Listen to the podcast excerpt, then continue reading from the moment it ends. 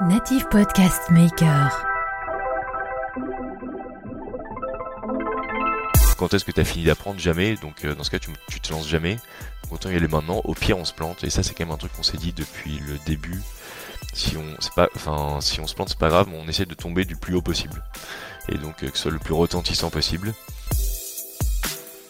Déjà, tu ne, pense pas que tu nais ambitieux, mais tu nais avec des, rêves en grand. Mais c'est parce que tu as lu, parce que tu as vu des personnes qui t'ont inspiré, parce que tu as vu des films. Bah là, c'est pareil, c'est l'environnement qui crée l'ambition. Je pense que pour performer, il faut que ce soit un petit peu obsessionnel quand même. C'est pas très sain, mais, l'obsession crée le, rythme, la dynamique, euh, fait qu'on entraîne les autres, qu'on on a envie de se donner, et donc ça c'est important. Bienvenue dans votre Learning Expedition, le podcast qui accélère vos transformations. Tel un voyage apprenant, nous allons découvrir ensemble des histoires d'entreprise, des leaders inspirants, des hommes et des femmes précurseurs ou tout simplement passionnés dans leur domaine. S'inspirer des meilleures pratiques va assurément accélérer vos transformations, et comme il n'est pas toujours nécessaire d'aller bien loin pour trouver des pépites, les Hauts-de-France sont mon terrain de jeu. Je m'appelle Laurent Stock et je vous souhaite la bienvenue dans votre Learning Expedition un peu spéciale, je vous l'accorde. Bien, bah c'est parti pour un nouvel épisode à distance et, et aujourd'hui je suis avec euh, Constantin. Salut Constantin. Salut Laurent. Bon, comment ça va? Très bien, très content d'être ici. Et en plus, j'écoute euh, tes podcasts euh, à côté, donc très content de pouvoir y participer. Bon, bah, tu, tu, démarres bien là. Je les ai pas tous écoutés, mais j'en ai écouté. Bon, ça c'est cool. Bon, écoute, tu auras tout cet été si tu veux pour passer sur la route un peu de temps agréable. Constantin, alors je vais écorcher ton nom. Wolfram? Ouais. C'est ah, très bien écorché. Ça va, c'est très bien écorché.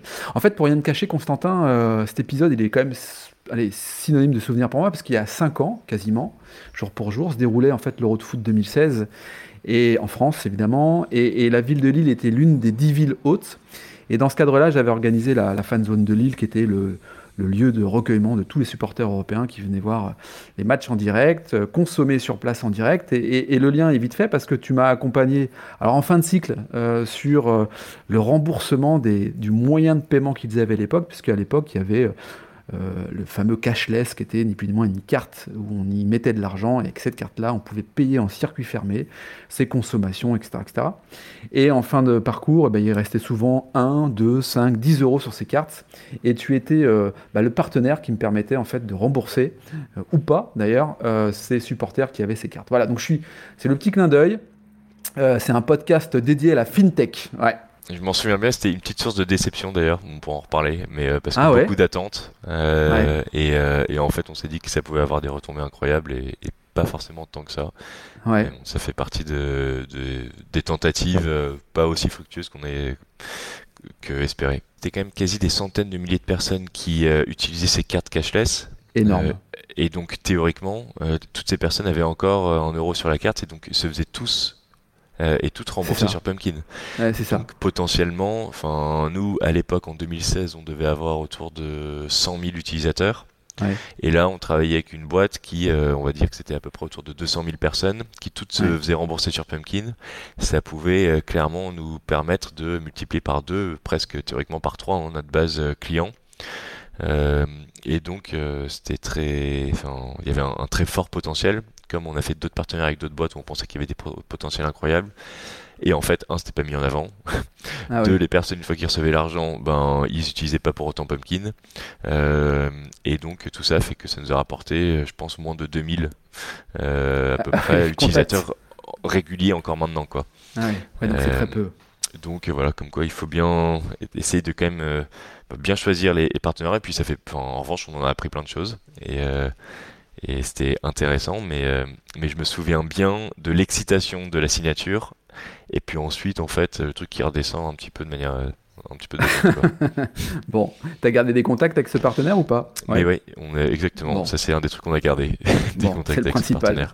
Bon, c'est le principal. Donc voilà, bah écoute, on, on ressort de, de cet événement-là, mais effectivement, euh, parfois, il faut essuyer des plâtres pour, pour avancer. Et, et globalement, euh, je l'évoquais, donc tu, tu, travailles dans la fintech. T'es es une belle start-up qui euh, existe depuis combien de temps maintenant, Constantin? Depuis 6 ans.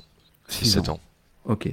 Euh, alors justement, pour entrer dans, tout ce sujet-là, de Pubkin, de qui tu es, comment euh, tu en es arrivé là, puisqu'aujourd'hui tu es basé à la fois à Lille et à Paris, euh, ce que je te propose, Constantin, c'est comme traditionnellement dans ce podcast, c'est que tu te présentes à nous. Ok, donc je m'appelle Constantin Wolfram, j'ai 30 ans. J'ai monté Pumpkin avec deux associés, Hugo et Victor, quand on était étudiants, encore à Lille. Euh, on était tous les trois étudiants, c'était dernière année d'études, et on a décidé de simplifier le paiement et le remboursement entre particuliers. à l'origine un projet de cours, puis au fur et à mesure on a été pitché au bout d'un mois à Euratechnologie, sans juste Hugo et moi, sans avoir aucune notion de rien, c'est-à-dire que bah, on n'a jamais codé, euh, aucune notion de banque, aucune notion de flux monétique, aucune notion d'entrepreneuriat. On a juste euh, l'envie de vivre une aventure, de pouvoir se donner, s'investir. Euh, et puis, euh, puis ça a grossi. Et puis au fur et à mesure, à la fin de nos études, on avait un, petit produit, Pumpkin, donc un, espèce de POC, hein, comme on dit, un, proof of concept, qui permettait de se payer, se rembourser instantanément entre particuliers. Il suffisait juste d'avoir le numéro de téléphone de son pote pour pouvoir lui envoyer de l'argent. C'est ça le pitch. ouais, une idée bête. bête, ouais. Très très bête mais et en plus euh, sur un marché saturé à l'époque, je pense que ça qui détonne un, peu de ce que j'entends dans les autres histoires euh, entrepreneuriales, on avait neuf concurrents directs plus toutes les banques qui permettaient aussi de faire du, du paiement, enfin de, de, faire des virements bancaires quoi avec un IBAN. Alors, j'avais pas ce sentiment-là quand même parce que. Euh, c'est bien pour ça qu'on s'est lancé, c'est que personne bah n'avait le sentiment qu'il y avait beaucoup d'acteurs, donc on s'est dit il y a peut-être une opportunité. Soit ils le mettent ah. mal en avant, soit ce qu'on pense effectivement était le cas, puisque là sur les 9, il n'y en a plus qu'un seul qui existe, euh, et les 8 autres sont, sont morts, qui étaient le plus mhm. petit. Donc, euh, donc voilà, il y avait beaucoup de banques qui faisaient ça, euh, mais selon nous, pas connectés à l'utilisateur et au client final, mais qui ont mis des montants très très importants. Et, et nous, on a commencé bah, petit à petit avec 10 potes, puis 10, puis 10 bouche-oreille, qui a fait que c'est devenu assez viral. Voilà. Comment tu l'expliques ça? Parce que finalement, tu es en train de nous expliquer que sur une idée bête, c'est souvent d'ailleurs les idées les plus bêtes qui sont les, les, les, les plus sympas à mettre en, avant et qui rencontrent le succès. Mais comment tu l'expliques? C'est que finalement, euh, ces trois potes qui sont en études et qui se disent tiens, on va tenter, euh, on va tenter, on va tenter l'aventure et, et, c'est cette approche un peu naïve parce que pas de connaissance entrepreneuriale qui fait le succès?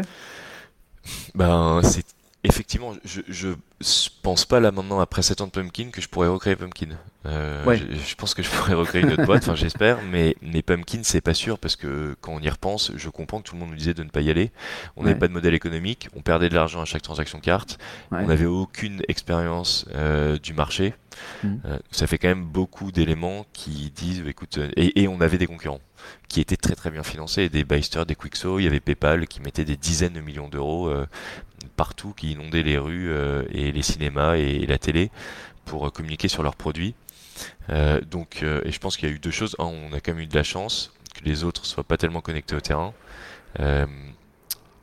Et puis après le boulot, mais bon, le boulot de trois petites personnes par rapport à une boîte, ça reste très peu. Mais ouais, je pense qu'on était très très connecté à l'utilisateur. Hmm. Et donc, il y a une vraie opportunité, mais ça on s'en est rendu compte après, qui est que quand c'est pas la marque qui te dit d'utiliser le produit, mais que c'est la personne autour de toi qui dit d'utiliser, tu as une relation de confiance qui se crée et un sentiment d'appartenance très très fort. Tu as l'impression d'être le premier à utiliser. Au début, on voyait, les personnes disaient, mais attends, mais je connais très bien Pumpkin, ça vient de Marseille, ça vient de telle école, ah mais non, ça vient de Lille, et chacun avait l'impression de connaître euh, à un rang près la personne qui avait créé la boîte ou euh, la personne qui était à l'origine du fait que ça marche un petit peu. Et ça, en fait, ça crée un, bah, voilà, ce sentiment d'appartenance-là, il est très très très puissant pour euh, apporter de la viralité. Ouais, c'est un peu la notion de la communauté finalement. C'est-à-dire que tu as créé une communauté avec des gens qui sont accaparés la marque en, disant la marque elle est hype, elle est moderne, c'est nouveau, t'as pas ceci, t'as pas cette application-là. Ouais, Ah non, pas... En fait, c'est ce que tu appelles la viralité finalement. quoi. C'est ça. Et quand, dans un marché où tous nos concurrents communiquaient énormément sur la sécurité, hmm. nous, en fait, quand Pumpkin disait à quelqu'un mets-toi sur Pumpkin, les personnes disaient oula, mais c'est pas du tout safe ce truc, euh, ça vient d'où? Quand en revanche, c'est euh, ton pote qui te dit mets-toi sur Pumpkin, mais tu demandes pas du tout si c'est safe puisqu'il l'utilise. Donc tu sais que ça l'est. Enfin, tu sous-entends que ça l'est. Euh, et donc, en fait, ça te permet de mettre en avant ton, ta, ta réelle proposition de valeur qui est ben c'est hyper simple puisque tu rembourses ton pote en une seconde. Un taxi un, pas, un kebab euh, tu te fais payer quand t'es babysitter et tout. Et, et pas t'as pas le message avant qui est qui est franchement pas du tout euh, attractif qui est euh, à quel point on est sécurisé à quel point tout est crypté à quel point est-ce que nos serveurs sont enfin bref chose que personne enfin qui est pas du tout regarde, intelligible quoi. Ouais Bah, le consommateur ne regarde pas forcément cela. Par contre, effectivement, les, les organisations, les entreprises sont peut-être un peu plus sensibles oui. à cela. Et là, pour le coup, Mais nous, on était en C2C. bah ouais, tu nous en parleras Donc, après. en fait, mais ouais, enfin, on est en c'est- C2C. c'est- ouais, t'es toujours en C2C, mais, mais adossé. Euh, alors, tu t'adresses plutôt aux jeunes. Alors, chez- les jeunes chez Pupkin, c'est quoi Bah, c'est une question qu'on est en train de se poser, euh, Ouais, justement. Euh, mais à l'origine, les jeunes, on pensait que c'était nous. Maintenant qu'on grandit, hein. Maintenant qu'on grandit, on aimerait bien se dire, euh, on aimerait bien ne pas sortir de la cible, de Ouais. notre propre cible. Euh, donc c'est plutôt du 18-35, mais en soi, on voit qu'on touche soit beaucoup les parents aussi, donc euh, les parents de personnes qui nous utilisaient à l'origine, donc c'est-à-dire entre 45 euh, 55 Ouais. et, euh, et mais le cœur de cible ça reste euh, le ouais, le 18 euh, 18 30 parce que on, beaucoup de notre acquisition vient des écoles de Ouais. commerce euh, 25% pour être exact. Et puis ensuite euh, bah, le bouche à oreille fait que mais maintenant tu vois c'était il y a 6 ans donc nos premiers utilisateurs qui étaient en fin d'études ils ont quasi autour de la trentaine. Et oui. euh, et donc euh, plus leur père etc donc ça monte. Donc en fait on, on suit aussi on évolue avec l'âge de notre base. Ouais, je te disais ça parce que bon, moi j'ai 45, mon épouse à peu près la même chose. Euh, elle utilise Pumpkin. Donc tu vois, c'est. heureusement que j'ai ajouté les parents en disant Ouais. 45 euh, 30 Ouais, ouais, 55 ouais, je te- je te remercie. Tu, tu- Je tu m'adapte. sais- tu sais lire. Euh, alors, avant de, avant de donc ce projet un peu un peu barré où tu n'as aucune connaissance sur quoi que ce soit, tu y vas avec ta, bande de potes. C'est quand même un projet entrepreneurial. Vous y allez, vous y croyez. Euh, c'est quoi? C'est euh, les études qui te poussent à, à dire tiens, on, va pousser ce projet-là et on verra bien ce que ça donne. Comment comment t'expliques finalement le fait que tu puisses te projeter sur une aventure comme celle-ci euh, avec plein de contraintes en plus? Bah, moi, il y a deux niveaux, mais personnellement, je me souviens un petit peu d'un mini déclic. J'étais en stage euh, donc, euh, et en cabinet de conseil, et je voyais plein de personnes que je trouvais euh, théoriquement très stylées, enfin, je parlais comme ça, on va dire, euh, et qui m'inspiraient, que je trouvais intelligents, qui avaient fait des super études. euh, et j'étais marqué à quel point tous me disaient euh, dans 10 ans, je me casse, je monte un resto, dans 10 ans, je me casse, je fais le tour du monde, dans 10 ans, euh, je monte une boîte. euh, et je disais, mais moi, je, veux pas attendre 10 ans. Enfin, c'est hors de question. Je veux pas me retrouver dans cette situation à, à- me dire plus tard, je ferai quelque chose qui me fait rêver. Et donc, j'ai changé de programme en cours de route parce que je m'étais inscrit pour un truc de conseil et donc pour un truc d'entrepreneuriat en disant, mais en fait, moi aussi, je veux le faire, mais je vais le faire maintenant. Euh, je vais pas Je euh, pas attendre 10 ans. ouais. Euh, et ensuite, je pense que c'était un petit peu semblable pour mes associés. Et puis après, la volonté de d'aventure. Finalement, c'est quand même vraiment une aventure, je trouve, l'entrepreneuriat, une aventure avec des amis. Et donc, euh, ça, c'était assez au fond de moi, le, le fait de vouloir avoir des émotions fortes, peu importe le type d'émotion.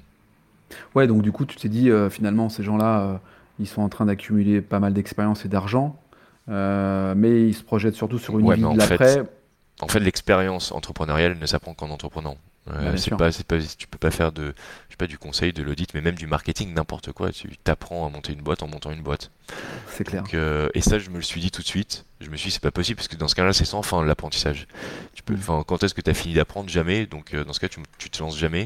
Donc, autant y aller maintenant. Au pire, on se plante. Et ça, c'est quand même un truc qu'on s'est dit depuis le début. Si on, c'est pas, enfin, si on se plante, c'est pas grave, mais on essaie de tomber du plus haut possible. Et donc, euh, que ce soit le plus retentissant possible.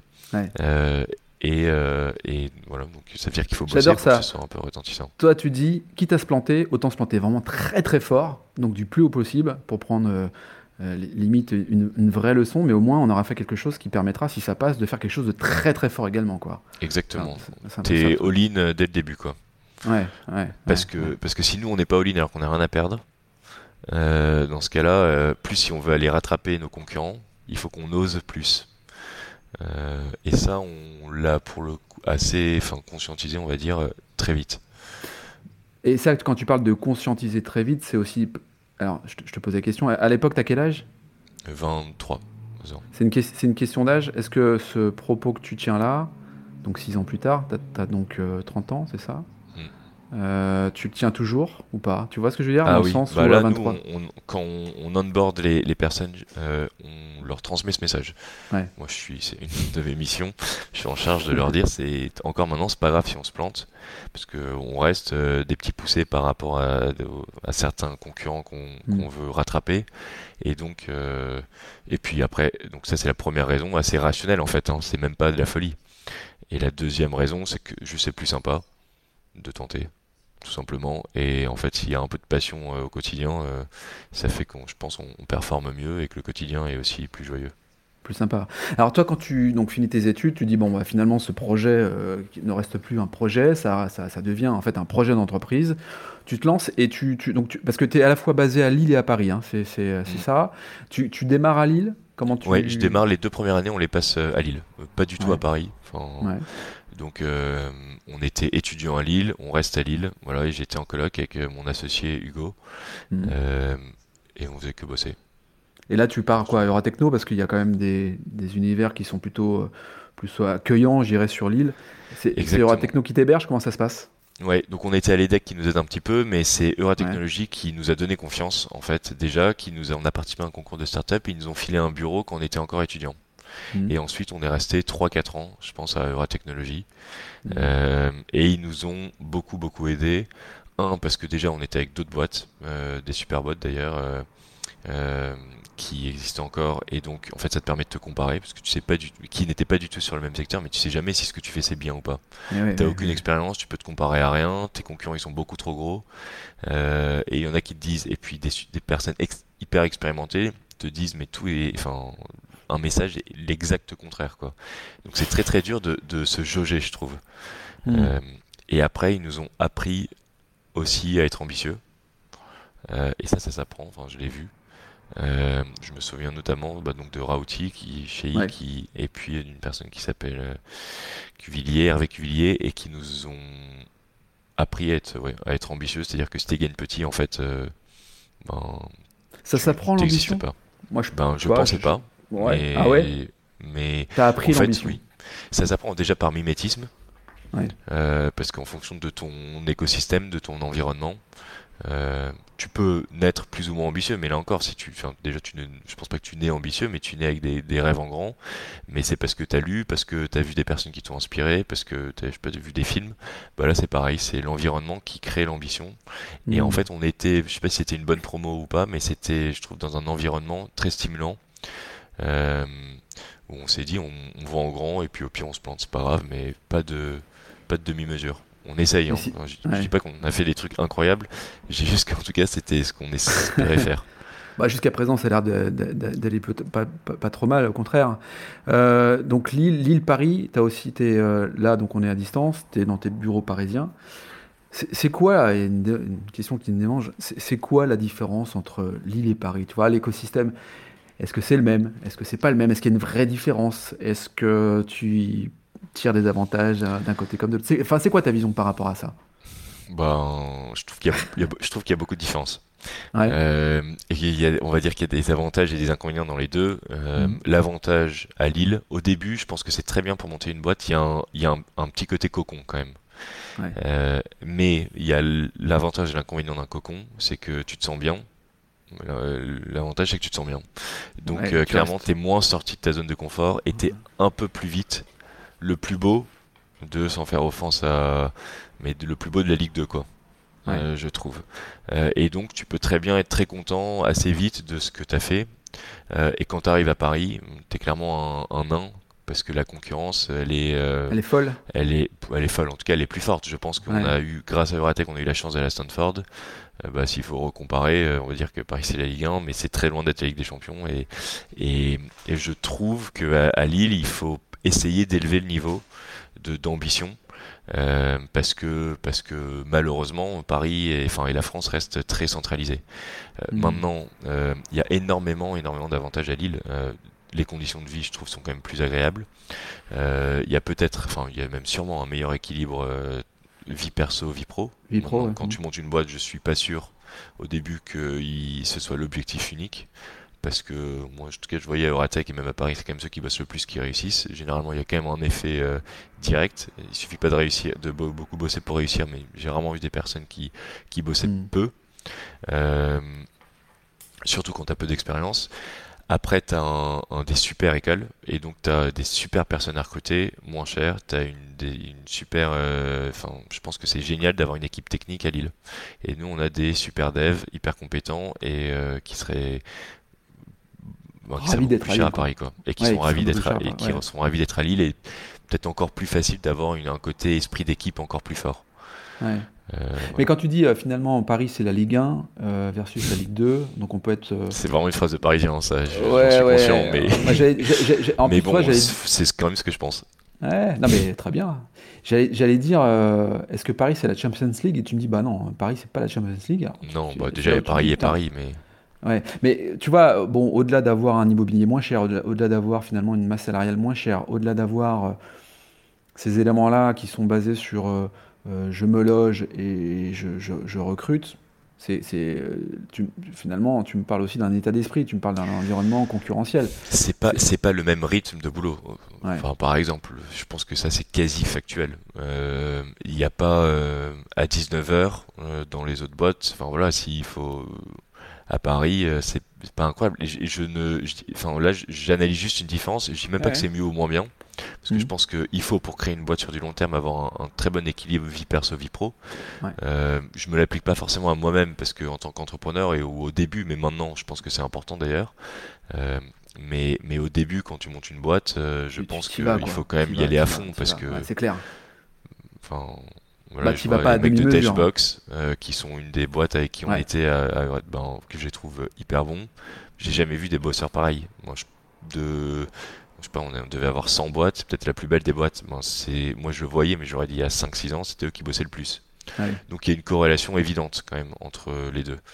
Euh, voilà, maintenant, euh, là je parle juste en tant qu'entrepreneur le fait de bosser est un, élément un parce que parce qu'en fait il faut que ça je pense que pour performer il faut que ce soit un petit peu obsessionnel quand même c'est pas très sain mais, mais mhm. l'obsession crée le, le, rythme la dynamique euh, fait qu'on entraîne les autres qu'on on a envie de se donner et donc ça c'est important je pense en fait. Et il faut la passion. L'obsession la passion l'ambition.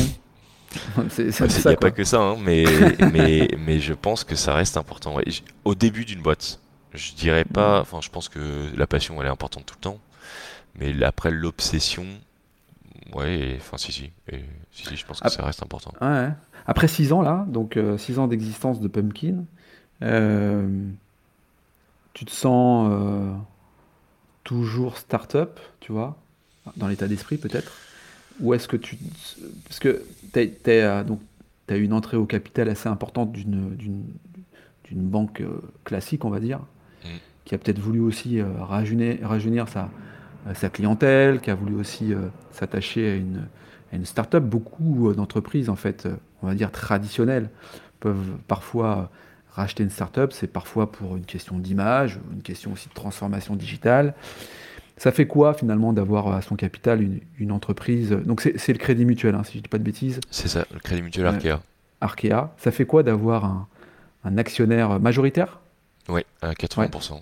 80%, tu vois, dans, dans une start-up que tu as fondée avec tes associés là ça, ça change pas grand chose théoriquement. Nous, on a lancé une offre de carte euh, de paiement, donc euh, déjà, ça apporte des connaissances techniques essentielles, euh, puisque nous, on ne les avait pas. on aurait pu s'associer avec d'autres solutions hein, qui en, le proposent, mais là, il y a une vraie expertise, donc c'est plus une co-construction, ça apporte des fonds, très clairement, qui permet de, de, croître. Donc ça, c'est quand même deux avantages. Quand tu as des experts de l'argent, c'est plus facile de te concentrer sur notre cœur de métier. Et nous, notre cœur de métier, c'est la distribution de, notre produit Pumpkin, que ce soit la partie remboursement entre particuliers ou maintenant de notre offre de, de néobanque, de, de cartes de paiement.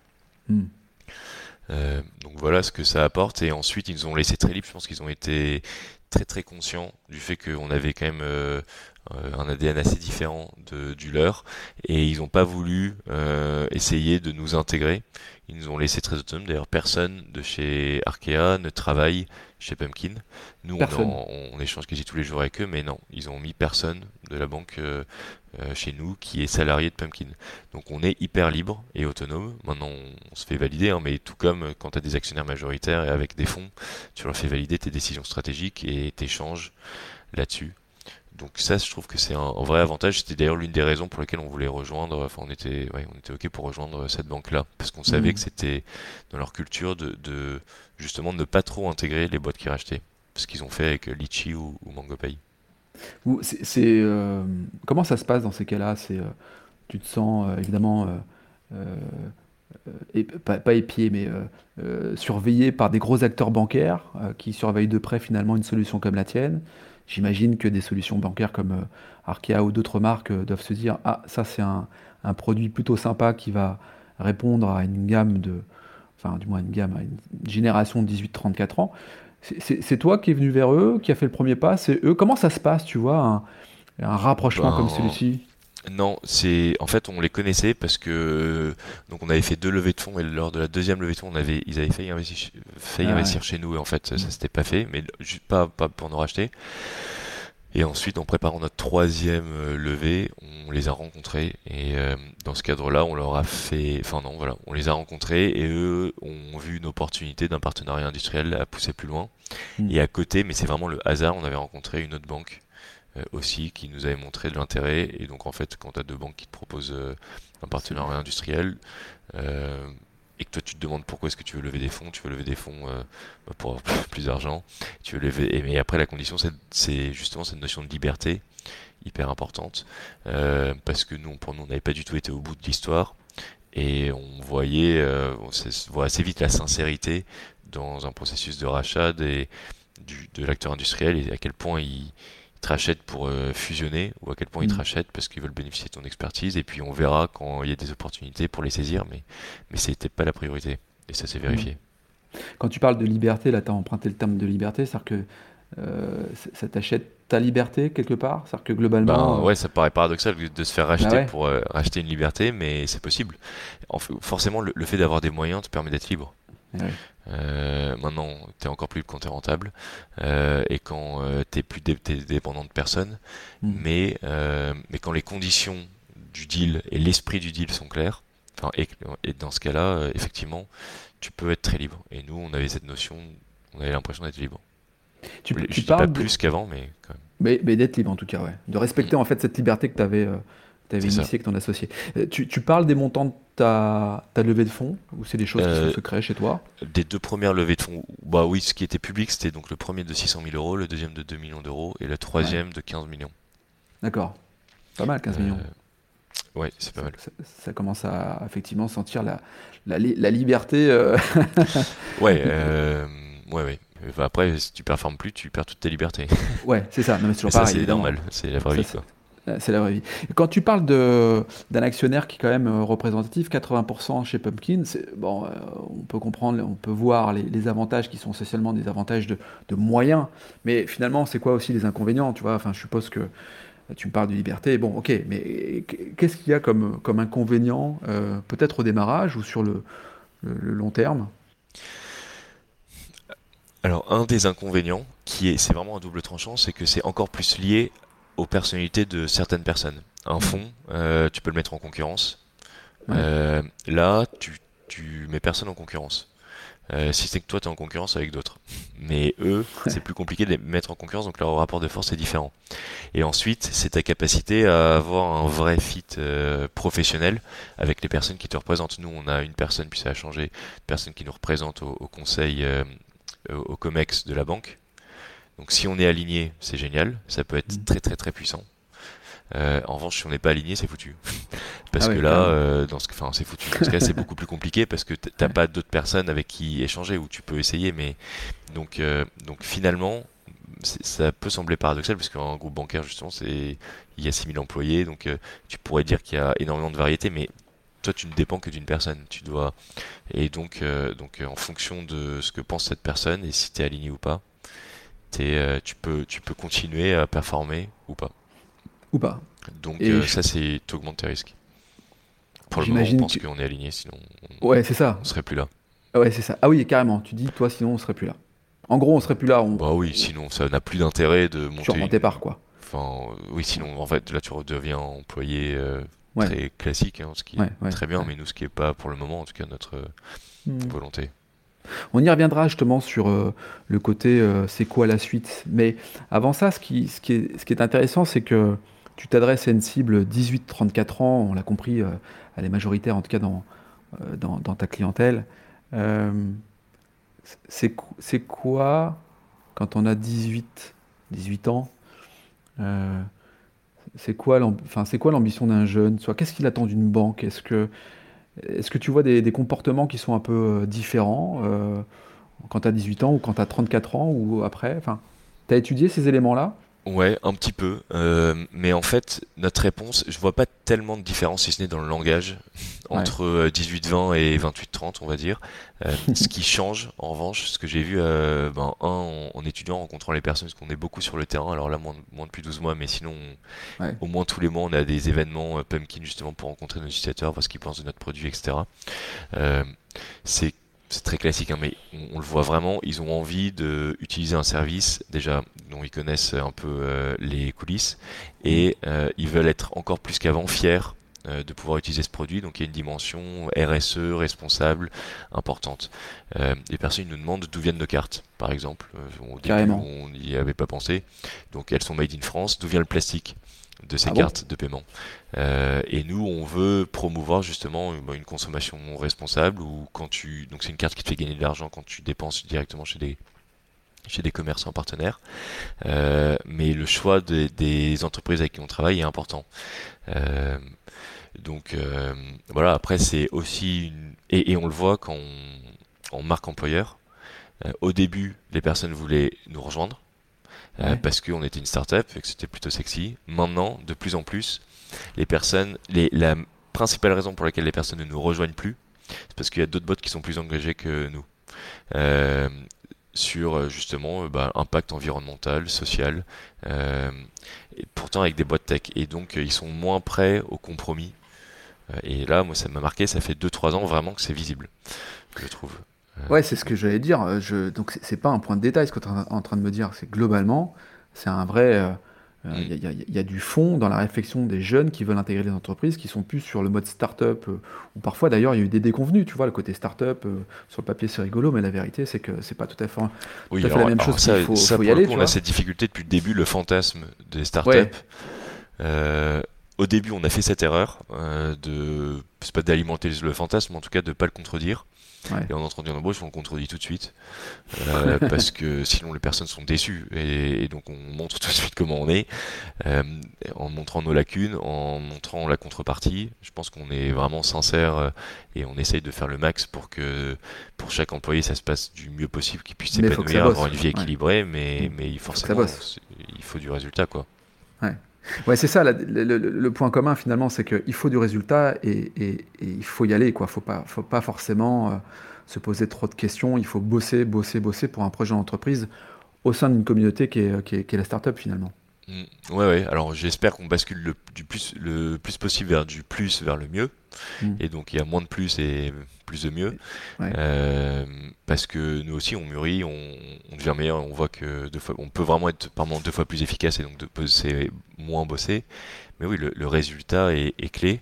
Euh, mais donc le mythe de la startup, on l'a vu très vite. Et ensuite, en revanche, on a perdu quelques profils parce que ils bossaient, euh, je sais pas, dans des Too Good To Go ou dans d'autres boîtes, tu vois, qui avaient un impact mm. euh, plus plus fort.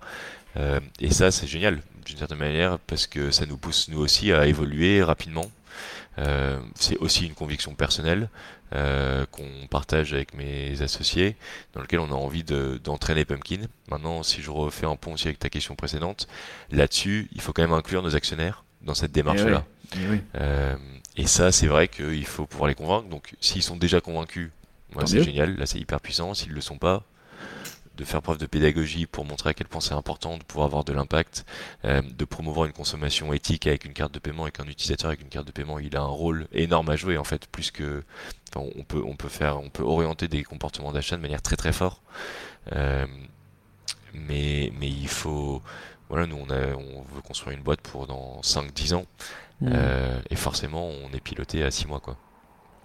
Ouais, ouais, alors j'ai reçu euh, sur ce podcast pendant le premier confinement, au moment où je te dis ça, je, je, je cherche en même temps euh, euh, l'accroche que j'avais eue avec, avec lui, c'est Nicolas Chaban, ah qui est le patron de... J'ai entendu ce podcast. Tu vois, et qui dit en gros, le, le ah, meilleur moyen de voter, c'est la carte. Enfin, tu vois, c'est le moyen de paiement.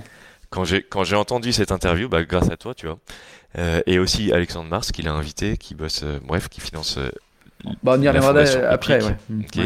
Et ben, je me suis dit, c'est pas possible. Nous, on sort une carte de paiement. Il a complètement raison. le pouvoir d'une carte de paiement. Et on fait rien, on peut pas, on peut pas ne rien faire quoi. Ah Euh, ouais. et, ça, je suis convaincu. Alors il va falloir le démontrer en revanche maintenant, mais un, un vrai enjeu économique. Enfin, je suis- en plus, je pense que c'est doublement malin quoi. C'est Hmm. malin pour la planète et malin pour euh, pour euh, pour Pumpkin, on va dire purement économiquement. Mais clairement. Et c'est peut-être de cette manière-là que finalement, si ton actionnaire n'est pas convaincu, ce que je dis pas, hein, mais en tout cas, s'il n'était pas convaincu, pourrait facilement euh, comprendre que c'est tes consommateurs qui te demandent tout ça et que tu- Exactement. qui te Ouais. poussent à, qui te poussent à faire ça. Ils sont Ah ouais, plutôt donc- convaincus. hein, ils sont plutôt convaincus.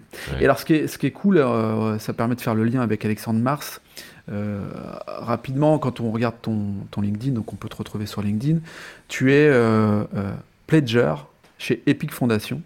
C'est quoi un pledger euh, euh, C'est quelqu'un qui s'engage, c'est l'acte, c'est ça euh, Ouais, exactement. C'est quelqu'un qui s'engage euh, doublement économiquement. Donc moi, je me suis Ouais. engagé à pouvoir donner 2%. Alors bon, c'est écrit bon, 2% de mes revenus de vente de Pumpkin à, à la fondation Epic. Alors, la fondation Epic, attends rapidement, c'est euh, Alexandre Epic, Mars. Donc il y a un entrepreneur euh, Mm. philanthrope, c'est ce qu'on Ouais. appelle, je crois qu'on appelle ça comme ça, Mm. qui donc a vendu des entreprises et qui a, et qui a créé une fondation. qui- cette fondation-là sélectionne des, des associations à but non lucratif qui ont un impact particulièrement important en France et dans le monde. Mm. Donc, euh, elles, ces associations, elles sont sélectionnées. Mais, Il y a un process de sélection qui est vraiment très très compliqué pour euh, pouvoir être financé par Epic Foundation. Donc moi, je me suis engagé à pouvoir donner à Epic Foundation une partie de mes revenus, Euh, et ensuite, eux, ils redistribuent 100% de ces revenus-là directement dans des associations qui sont Télémac avec qui je travaille ou Entrepreneurs dans la ville, bref, qui qui qui aident euh, soit des jeunes en difficulté, ça peut, ça peut- enfin, c'est des sujets très très variés. Euh, voilà. Et l'avantage de cette association, c'est que 100% des dons sont directement redistribués euh, aux associations partenaires. Rien ne finance Epic Foundation puisque c'est Alexandre Mars qui s'en occupe. C'est une équipe, je crois, d'une trentaine de personnes. Et Ah qui, quand euh, donc c'est Mm. quand même une grosse équipe et c'est lui qui l'autofinance Mm. grâce aux revenus de, de ses fonds d'investissement. Donc voilà, l'idée c'est de promouvoir un peu le don. Je pense, nous, euh, et la raison pour laquelle je suis un peu sensible à ces sujets, c'est déjà grâce à, à la région. En fait, on a été très très aidé au début, c'est quand même incroyable en France, à quel point on a été aidé financièrement par la région euh, Nord, euh, par Euratechnologie, par Lille, la métropole lilloise. On a profité de Lille Métropole Innovation. Ben, tout ça, c'est des. Ouais. Enfin, il y aurait jamais Pumpkin tant- sans, sans ces très très nombreuses aides. Et donc, on est, on se sent hyper redevable de tout ce qu'on nous a apporté. Mais tu as raison de le préciser, ça c'est un élément clé, puisque au moment où on se parle, je suis aussi dans cette, euh, dans cette ingénierie financière, et je dois dire que euh, le nombre euh, d'aides, d'accompagnement, pas forcément que des subventions, mais des avances sur prêt, euh, des prêts remboursables, euh, enfin, il y a autant de dispositifs qui permettent Ah ouais, de, non, de créer génial. tout l'écosystème, quoi, pour, pour que ça soit un vrai Le- succès bah, finalement. Le réseau Entreprendre qui vient du Nord, Lille Métropole Innovation, Ouais. alors je crois que ça a changé de nom, mais qui nous a énormément aidé avec des, des super personnes. Mm. Voilà, euh, Eura, Euratechnologie, enfin, Ouais. bah, tout ça, c'est des subventions, c'est de l'accompagnement humain, c'est des personnes qui sont passionnées. Donc euh, voilà, quand je disais Ligue 2, j'espère que si les personnes m'entendent, ils vont, ils vont, ça va aller. Mais c'est pas du tout. Enfin, en revanche, il y avait une, une Ah, mais c'est pas péjoratif. énorme. C'est pas du Mm. tout, du tout péjoratif. Ah. C'est juste euh, puisque ça nous a permis nous de, de, essayer de nous De passer en Ligue 1. voilà, exactement. et puis c'est eux qui nous ont dit hein, aussi Ouais. de nous pousser en disant bah voilà, euh, essaye d'avoir une ambition nationale, voire euh, européenne, voire euh, enfin pour le moment nous c'est que à ce niveau-là. Non. Mais donc c'est vrai qu'on est très très aidé et ça on est hyper redevable de ça. Et puis, non, attends, puis en plus de ça, il y, a, il y a la densité parisienne. Moi, je suis un, un pro entrepreneuriat euh, régional. Euh, Il faut quand même bien, bien voir qu'il y a vraiment de très, très, très belles entreprises dans le Nord. Tu vois, Ah bah non, quand, mais bien quand- sûr. quand- enfin, OVH, La Non, mais les plus belles. Redoute, enfin, voilà, clairement. Donc, euh, Euh, on est, on est une terre d'entrepreneurs, euh, donc, clairement. Et, et je, je pense qu'il y a une vraie dynamique qui est en train de se mettre en place, c'est que les aides, l'accompagnement qui est en train de s'effectuer, bah, c'est que du positif et que ça ne peut qu'entraîner finalement de belles, de Mm. belles histoires en région de France et, et- et c'est ça qui est tant mieux. Mais c'est important de le préciser, ça, effectivement, que, que, que la région, qu'il y a un écosystème qui est là pour aider le projet entrepreneurial et qu'en fait, il n'y a pas de. Il n'y a pas de fausses excuses. Enfin, tous les ingrédients sont là pour lancer sa boîte finalement aujourd'hui. Ah C'est- bah c'est simple hein, de monter. Enfin Ouais. Bah, Déjà, au début, moi j'entendais que c'était compliqué rien qu'en termes administratifs, mais non, c'est quand même simple. Et après, il y a des aides, euh, il y a des, enfin, et après, tu es hyper bien accompagné. Et, et, tout ça, nous, en montant étudiant, on a mis 4000 euros dans l'entreprise et on n'a pas mis plus. Après, on s'est endetté personnellement euh, mm. voilà, via des prêts d'honneur. Mais donc, euh, non, non, il y a de quoi euh, se développer hyper bien. Ouais, sans trop de nous, d'ailleurs. Mm. Alors, tout à l'heure, tu parlais quand même de, euh, d'Epic Fondation en disant euh, euh, je, je, redistribuerai 2%, c'est ça En cas de revente de ma boîte. Ça veut dire quand même que tu es d'ores et déjà, alors peut-être pas forcément de manière immédiate, mais tu es déjà, déjà dans, dans, l'après, dans l'après Pumpkin Comment tu vois comment, comment tu, vois les choses? C'est quoi ton ambition euh, finalement? C'est de revendre la boîte et la monter le plus au max, enfin au max de son de sa valorisation? Voilà, là on a déjà vendu une partie. Donc il reste plus que 20%, donc on a vendu euh, la première partie. La deuxième partie, oui, à terme, je vais bien finir par vendre euh, mmh. ce qui me reste. maintenant, l'ambition, je pense que c'est un peu une ambition d'enfant gâté, mais j'ai tellement, pour le moment, adoré euh, le quotidien de pouvoir bosser dans un métier qui nous passionne que c'est juste ça, mais c'est déjà pas mal. L'ambition, c'est de pouvoir euh, être heureux de, faire ce que je fais au quotidien, et je pense que voilà, donc je commence à mieux me connaître et donc de voir ce qui me permettrait de m'épanouir. Hmm. Euh, et puis de pouvoir avoir un impact un peu plus fort que juste la dimension économique. Mais encore, il faut que ce encore faut-il que ce soit authentique. Euh, donc ça prend du temps, c'est aussi une réflexion en cours. Euh, mais oui, oui, je réfléchis un petit peu à l'après, mais euh, mais je me vois aussi en après Pumpkin. Enfin, je me vois rester chez Pumpkin longtemps, même sans être actionnaire à partir du moment où il y a de la liberté de la passion. Euh, tiens, on arrive bientôt au terme de, ce podcast. Euh, j'ai toujours quelques. C'est passé vite, j'ai toujours quelques questions. Euh, entre autres, c'est quoi ton moteur, tu vois? Qu'est-ce qui te. Qu'est-ce qui t'anime? Tu nous parlais tout à l'heure de RSE, mais tu as, un, un, dénominateur commun là, sur un moteur qui te fait lever tous les matins? À, long terme, mais j'ai envie de continuer à vivre une aventure, donc j'ai envie, voilà, je, rêvais d'être, je voulais un peu être explorateur ou reporter, donc euh, donc c'est ça qui m'anime, c'est d'avoir l'impression de me bousculer euh, de manière assez genre instinctive, c'est ça. Euh, mm. Et puis idéalement, très long terme, j'aimerais bien avoir un peu plusieurs vies. Et donc, et donc pour ça, il faut avoir déjà une première vie d'entrepreneur accomplie. Et je considère que c'est pas encore le cas. Il faut qu'on se développe bien encore. Et collectivement, bah, c'est que tout le monde, soit, les personnes soient vraiment fiers de bosser chez nous. Ouais, parce que, que finalement, c'est quoi ta plus grande fierté, toi, en tant qu'entrepreneur? C'est de, dire, ah, tiens, j'ai. Fier, je sais pas si je suis fier, mais en tout cas, ça me rend épanoui de voir les personnes chez nous heureuses. Ouais. Les personnes, euh, voilà, il y a des vraies relations d'amitié fortes qui se créent, les personnes euh, sont contents, euh, s'investissent, et certaines personnes disent, putain, j'avais jamais été passionné, maintenant j'adore ce que je fais et je pense pas que c'était possible. Ouais. Ben, ça, c'est hyper valorisant, je trouve. Et ça, c'est l'entreprise et l'aventure entrepreneuriale qui permet à des, gens de, vivre ça. Quoi, maintenant, on a, je parlais de mes associés, mais clairement, c'est, on est, enfin, c'est pas que tous les trois maintenant, c'est, tous ceux de Pumpkin, quoi. Vous êtes combien chez Pumpkin, du coup? On est 100. Ah oui. Ah oui, j'avais pas, ah oui, tu vois, je, je, j'avais pas cette dimension de, du nombre de collaborateurs. Bon, tu me diras par rapport au Crédit Mutuel où vous êtes 6000 euh, versus 100, euh, évidemment, c'est pas la même chose, mais ok, ouais, ok, c'est une belle. Tu parles de chiffre d'affaires? Quand tu parles de Pumpkin J'aimerais euh, bien bientôt, mais c'est quand on sera plus fier de notre chiffre d'affaires. D'accord. Actuellement, c'est un indicateur. Un indicateur sur lequel il faut euh, encore un peu bosser, quoi. Sur lequel... Exactement. Ouais, bon, écoute, hein, t'as as un peu de temps devant toi. Tiens, deux, deux euh, je pose souvent cette question sur deux erreurs à éviter quand on est entrepreneur que tu aimerais nous partager parce que tu aurais commis ces deux erreurs et que ces deux erreurs peuvent être, tu vois, mis de côté pour, pour avancer plus vite, pour comprendre des choses plus vite. Est-ce que tu aurais deux, deux, erreurs à nous ben, Le premier, je pense que la première erreur, c'est de ne pas se lancer. Ouais.